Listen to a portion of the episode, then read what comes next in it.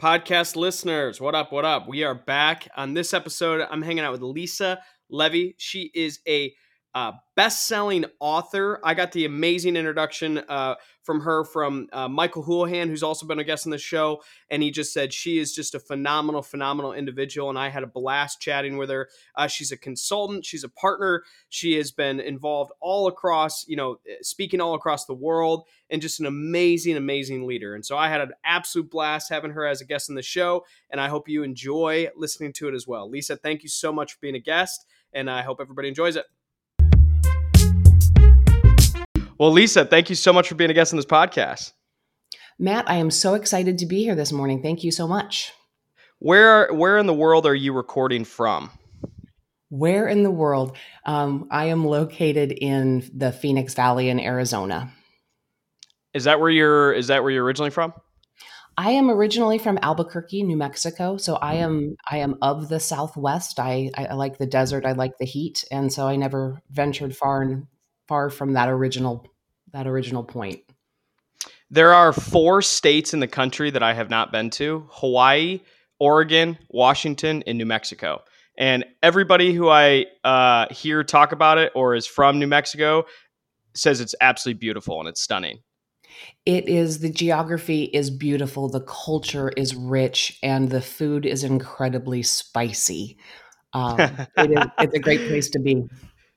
Is that is is the is the food like the spicy mix side of things? Is that like uh is that a Mexico influence or is it its own separate food demographic? I, I quite frankly, that's the first time I've heard that. I get about the you know the Southwest uh, food style, but is that for New Mexico specifically? Is that like a Mexican influence or what's the what's the idea behind that? So New Mexican food is um, an in, is influenced from Mexico and from Native American peoples. Um, the spicy is uniquely New Mexico, and it has to do with the chilies and how they grow and just how hot they get from the, the soil content. So it is what makes um, New Mexican food its own thing. Although you might order, you know, enchiladas, um, they taste very different in New Mexico than they would anywhere else.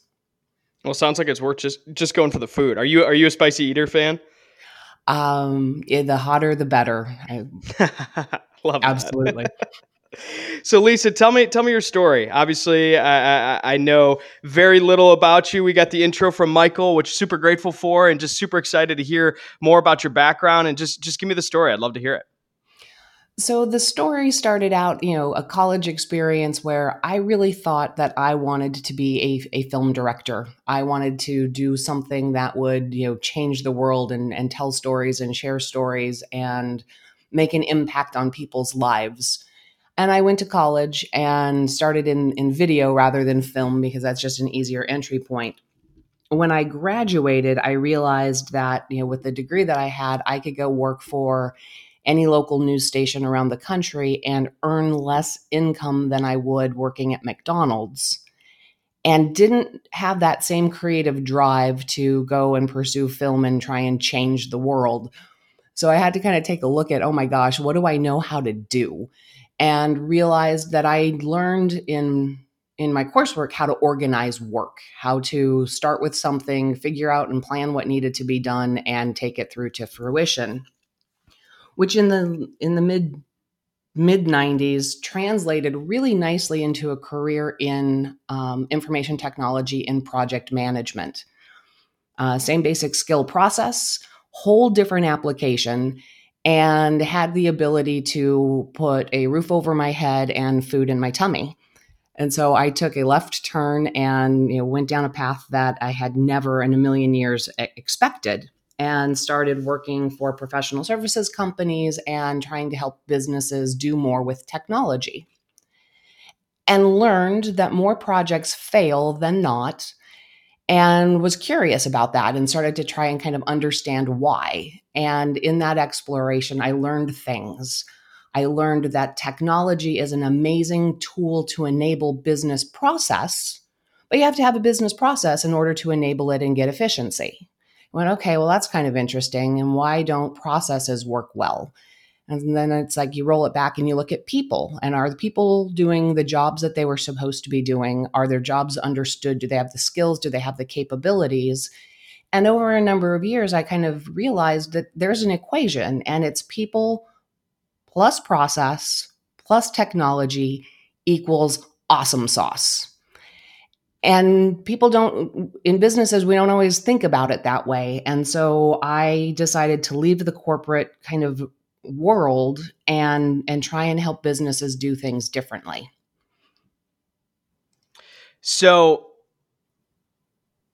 first question I want to I want to I want to go back to your original your original uh, film producing ideas. Was there a movie that inspired you uh, whether it was inspired you, oh my goodness, that was such a good movie, and I want to go, you know, be a part of the production of that, or oh, that was so terrible, I think I could do it better. I mean, was there a, a film, a show, something that sort of influenced that that original dream for you? So there, there's two parts to that answer. The first part is I was a drama geek and spent my high school years um, on the stage, and I was a terrible actor, but started directing and loved the idea of visualizing something becoming real and then helping people, actually capable actors, go through and express what was going on and tell the story and show it and pull the audience in and share that experience. The movie that kind of translated that it's so cool doing it on stage, the big screen just hits so many more people it was Apocalypse Now.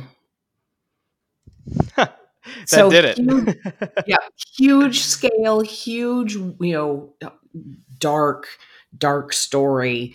But the impact of watching that, the sensory overload, the emotional just churning that, you know, exp- oh, yeah, fell in love with that, the medium at that point. That's amazing. And so your idea of, you know, uh, trying acting didn't work out, but uh, you on the director side, do you think any of your the way you viewed directing, the way you viewed like a film production, does that translate to more of the process oriented uh, influence that you have today? Do you think that there's any crossover between those two things?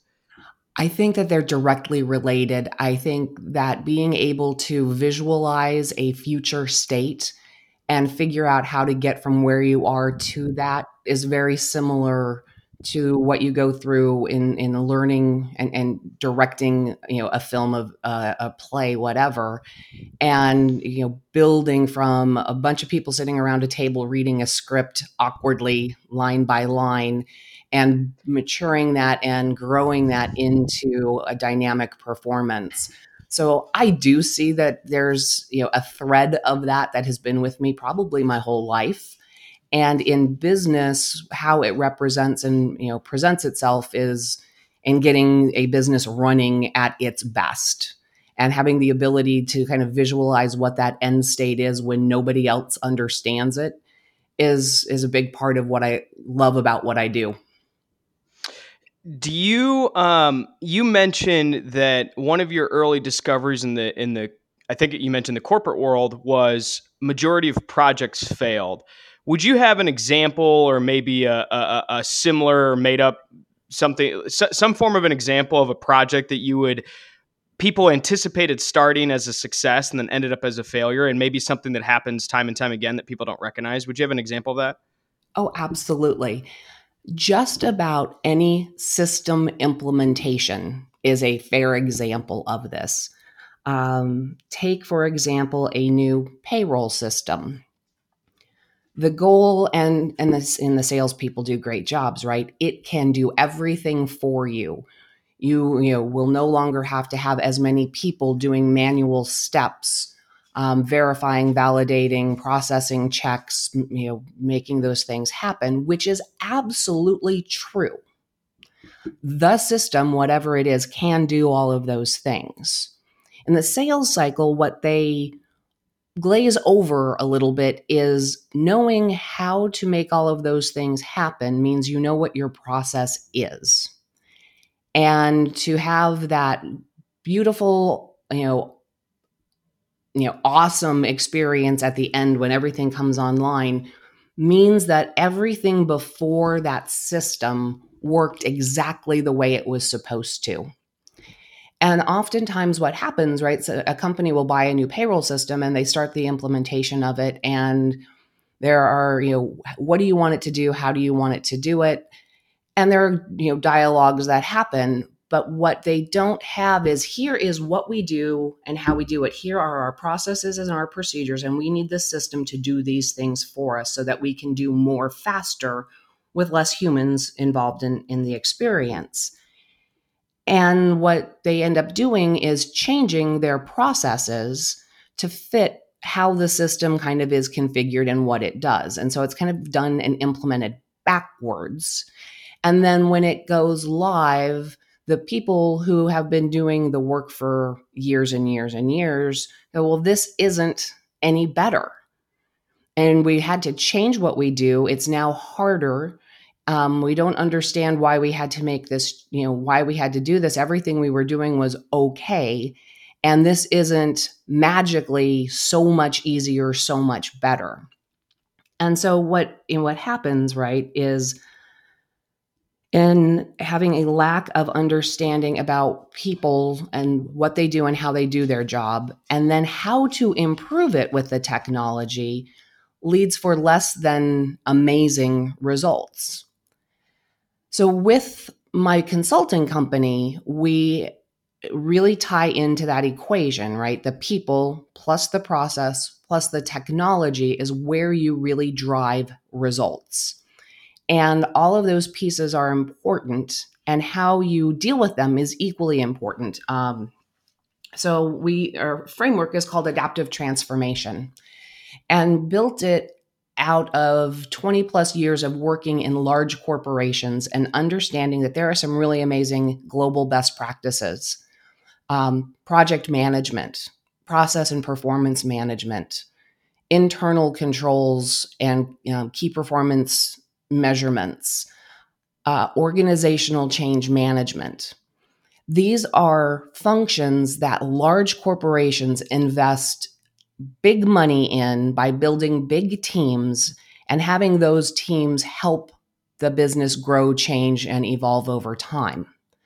What's challenging about it is they become silos within the organization, just like HR is a silo separate from supply chain, separate from operations, separate from sales, separate from marketing. With adaptive transformation, we take those ideas, those capabilities, and we turn them on their side and bundle them together so that we can get that equation working. We work with teams across all functions to build out and think from a project perspective to understand and their work, what their processes are, what works about them, and what doesn't, so that they can find efficiencies. Once the machine of the process is tuned, then we look at their technology that exists or the need for new technology to figure out how to take it to that next level. And so, what we do is really not a big secret we're using the tools and the techniques that large corporations around the world are using. We use them differently, and in companies that can't make the investment in the, the teams to do it the other way. So, this is fascinating for me because um, my my core business is a video interviewing tool. So we help companies in the HR departments hire leveraging video interviewing a part of their hiring process. And so this is a company I started five years ago, and we basically got the product off the ground after year you know one and a half to two and started selling it to companies and one of the things that i learned the most was that we would uh, we would you know get a buyer of our product whether it was you know the the a step above the decision maker actually using it or whatever it may be we would sell the product and then nobody would really use it.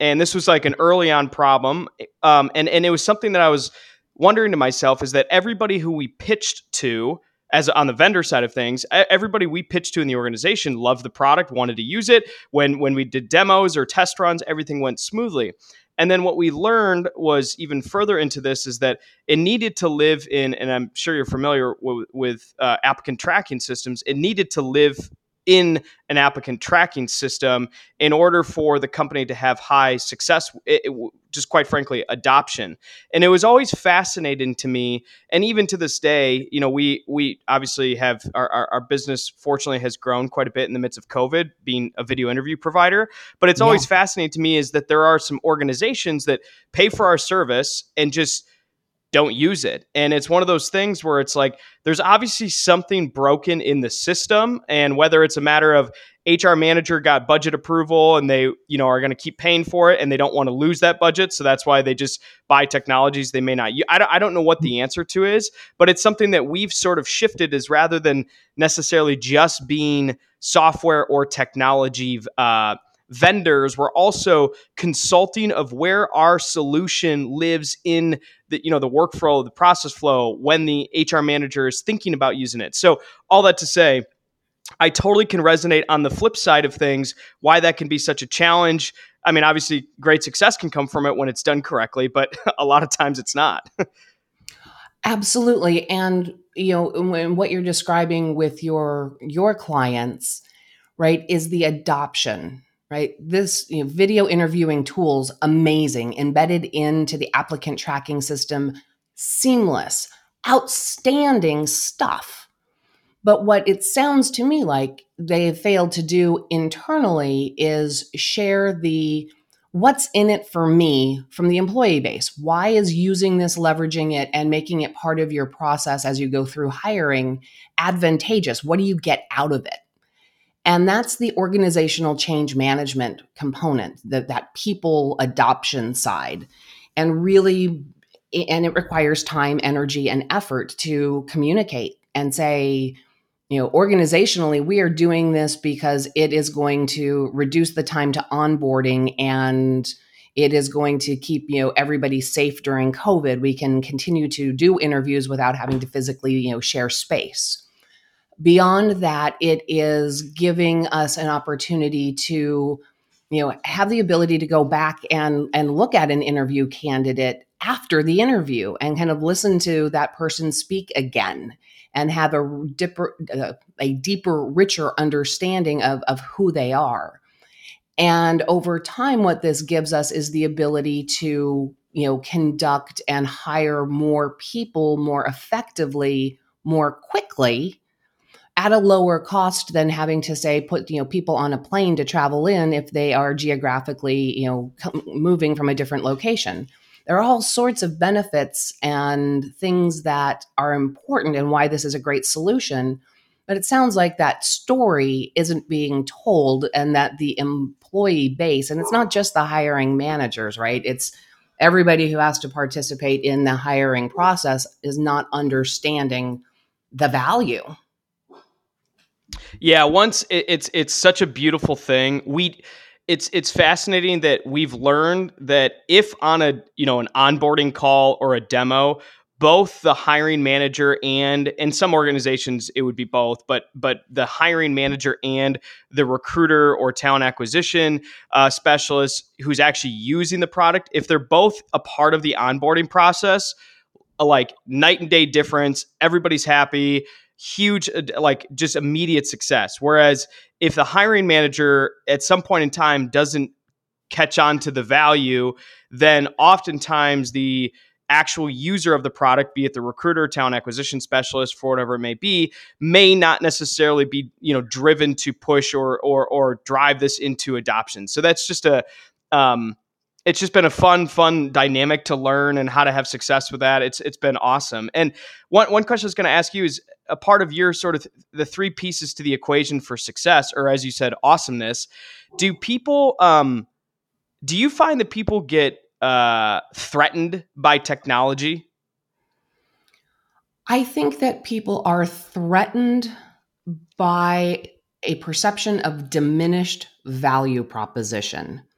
So technology is probably the symptom of that and the thing where they the thing that they are afraid of or the thing that they are resistant to because it's something they can, you know, point their finger at.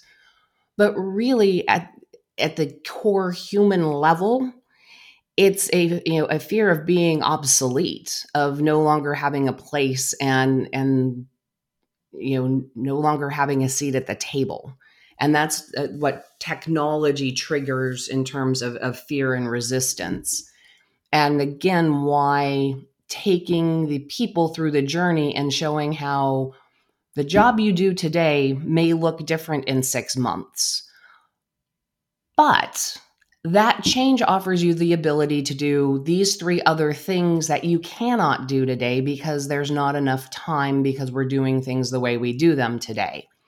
So, overcoming resistance to change is a huge uplift.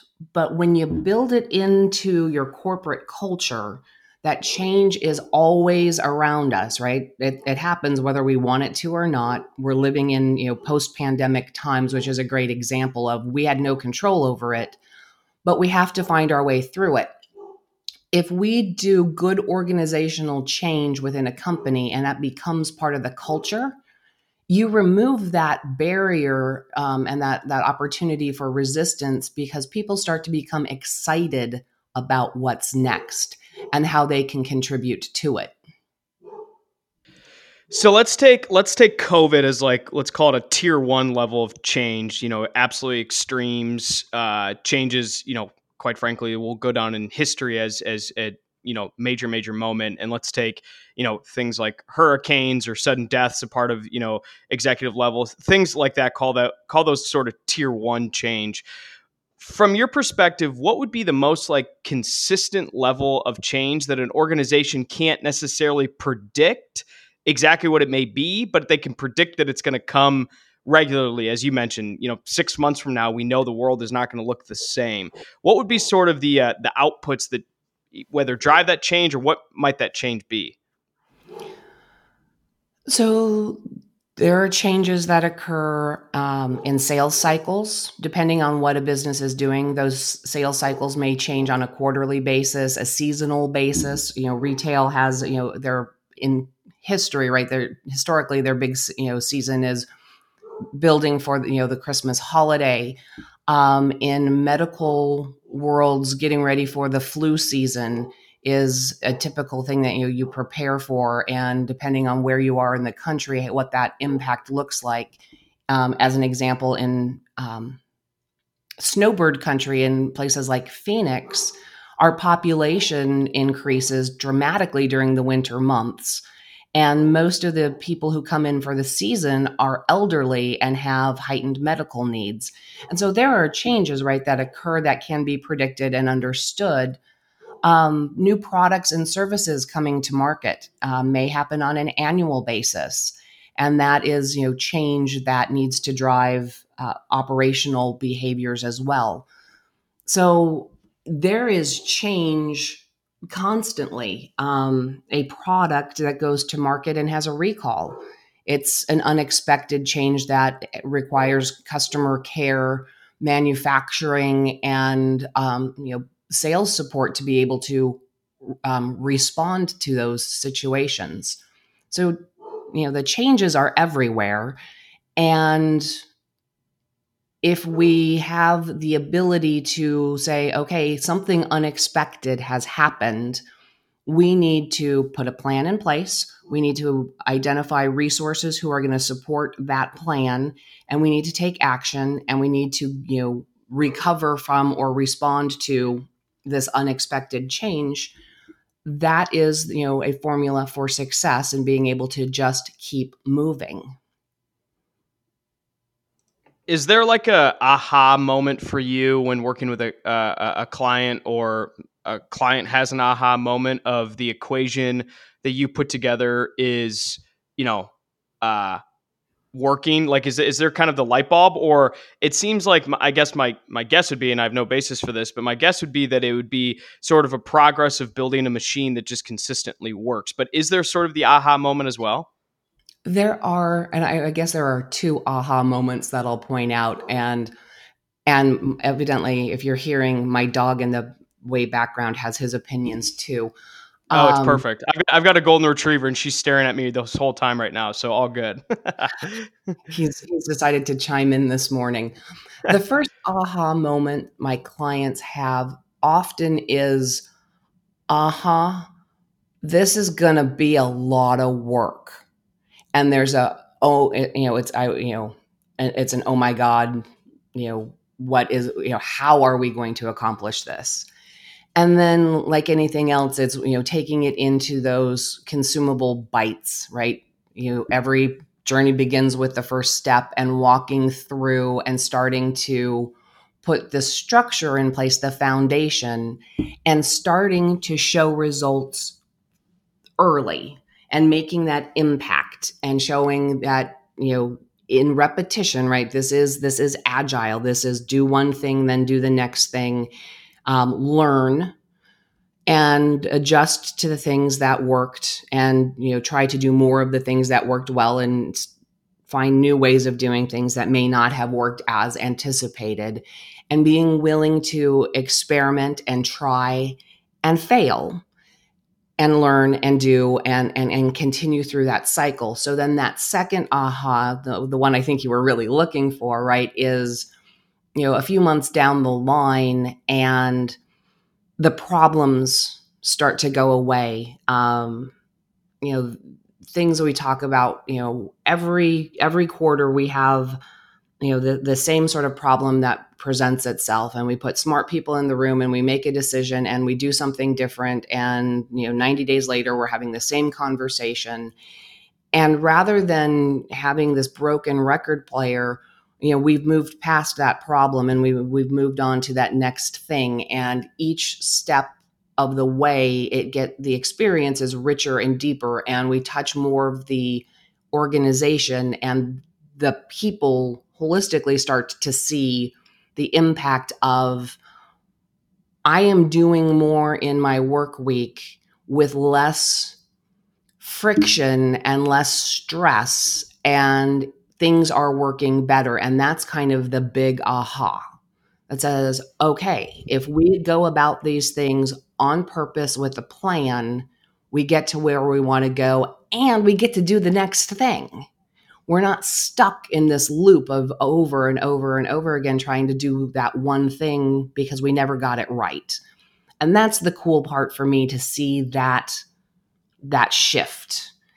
And and it's a shift that you see and you walk around well in days when we could walk around an environment right and look at the energy change the engagement change the you know people aren't working 80 hours a week because there's so much and it's so chaotic there there's it's organized it's there's a method to it and they're getting results that's the best stuff ever I, uh, you know, it's it's interesting you say that. Uh, one of the aha moments we experience is when we pitch somebody, hey, one, of you know, one of the benefits of uh, video interviewing is obviously part of COVID world, but pre that, you did, you know, this could be potentially a step that led up to an in-person meeting. And we know at times there are some in-person interviews that you know very, very quickly whether this is not going to be the right fit or not. And then you have to go through the hour interview. And the mm-hmm. aha moment that we experience is, yeah, they get past the headache of, of learning a new tool and the adoption and where it lives. But once they finally get a chance to watch a video and determine, wow, I definitely don't need to bring that candidate in. And then all of a sudden it clicks and it's like, oh, this is why this solution makes sense. And so that it, it's again not not to bring it back to that but that's just we've seen the other side of that experience and, and how amazing that can be. And i can only imagine how fruitful it can be because we're only one piece. You're helping bring together all three uh, which I, I just find remarkable. So that's that's fascinating. It is. And right the aha moments are the ones that that's what matters you know, I get it, right? I'm running a business and, you know, I, I want client work. I want the engagements. It puts the roof over my head and the food in my tummy and all of those things.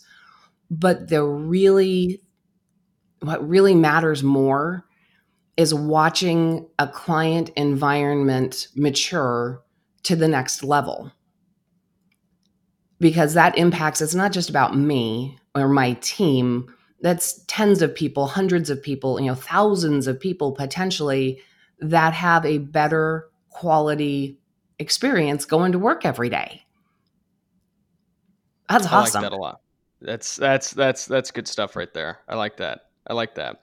So what's uh what's ultimately sort of the the the big if you could accomplish a, a, goal in all of this, what would be sort of the, the the biggest, you know, craziest out there goal that you could help companies with, or personally, or whatever that may be? What's sort of the big goal that you're trying to accomplish?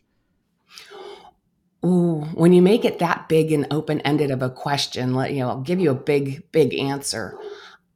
I would love to see the day in America where our approach to work was uh, that it was actually less important, that it wasn't about 80 hour weeks and that's you know proving our value through the effort and the lift of doing work. But because we do work effectively we have much richer lives. And that we can take a business owner can take a 2 week vacation a 30 day vacation walk away from the business and know that the machine of the business is going to continue and continue effectively um, that's that's the the cool stuff, right? When everything is tuned and working well, and we can really shift our energy onto the quality of our life and not just grinding through work. I love that. So at the end of the day, what is it that gets you out of bed in the morning? The thing that gets me out of bed in the morning is figuring out how I can get to be on a beach every day for the rest of my life if I help enough people get, you know, get get what they want, uh, someday maybe I'll get what I want. I, I like that a lot. So, for people that want to reach out to you uh, for the first step of how they can build their career to work from the beach all the time, what's the best way for them to uh, to reach out to you, connect to you, follow you? Uh, where, where do you want me to point them? So, uh, Lisa L. Levy on LinkedIn, and the company is lcubedconsulting.com. That's a big mouthful, so you can also find it at lisallevy.com. I'm pretty pretty easy to find. Love that. That's amazing. Well, anything else you want to leave the audience with? You know, I I hope everybody has a you know a great day. I hope they enjoyed listening to my hound dog in the background, and um, you know, let's all find a way to work smarter. I like that a lot. Well, Lisa, thank you so much for being a guest on this podcast. Thank you so much for having me.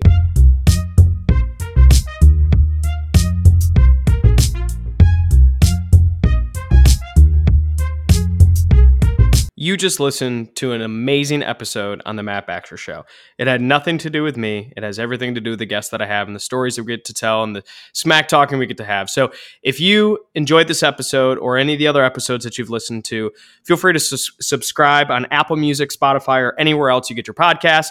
Check us out at themattbaxtershow.com. You can also follow me on Instagram at Matt C. Baxter, Twitter, or Facebook as well too. Uh, I'd love to hear from you, whether it's through an email on the website or whether it's through any of the social platforms. I do my best to get back to people as soon as I can.